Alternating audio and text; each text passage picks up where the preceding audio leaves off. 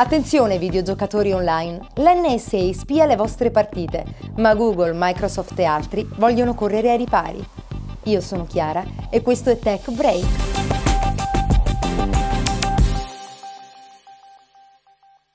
L'NSA, l'Agenzia per la Sicurezza Nazionale Americana, tiene sotto controllo anche le partite giocate online. Secondo quanto emerso recentemente, sembra che siano spiate le partite del noto gioco World of Warcraft, le chat vocali di Xbox Live, oltre alle attività dell'ormai meno noto Second Life ma Google, Apple, Microsoft e altri big dell'informatica sono uniti in battaglia per limitare i poteri dell'NSA. Con una lettera al presidente Obama infatti chiedono di ridurne le capacità di controllo, esercitate tra l'altro finora non solo in USA.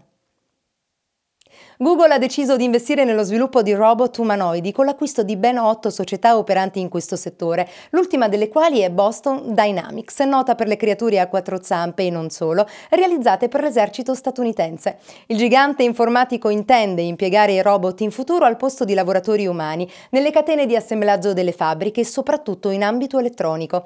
La nuova divisione di Google sarà guidata dal creatore del sistema operativo Android, Andy Rubin, da sempre amante dei robot.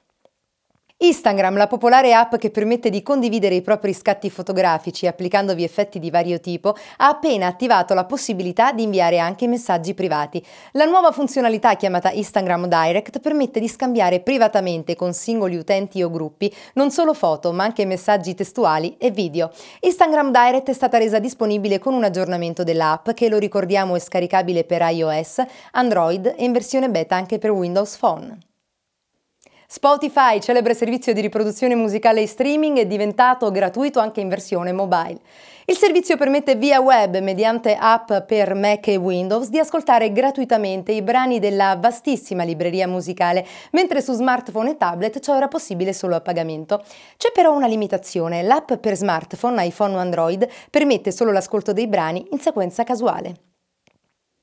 Il presidente degli Stati Uniti, Obama, in un video apparso recentemente su YouTube, ha invitato tutti a imparare a programmare. Nel video rilasciato in occasione della Computer Science Education Week, Obama sostiene come sia importante per tutti, programmatori o meno, imparare i concetti base dell'informatica. Ci invita per questo a non limitarci a usare passivamente videogiochi, app e smartphone, ma a programmarli in prima persona per contribuire attivamente al nostro futuro. Nel 2014 uscirà Jupiter Ascending, nuovo film dei fratelli Wachowski, autori della trilogia di Matrix. Dopo le parentesi di Speed the Racer e Cloud Atlas, i due fratelli tornano alla fantascienza pura, con un film interpretato da Channing Tatum nei panni di un ibrido umano-lupo alla ricerca di Jupiter Jones, interpretata da Mila Kunis, destinata geneticamente a dominare l'universo. In questi giorni è apparso in rete il trailer del film, nel cui cast figura anche Sean Bean, il Boromir del Signore degli Anelli, visto di recente anche ne Il trono di spade.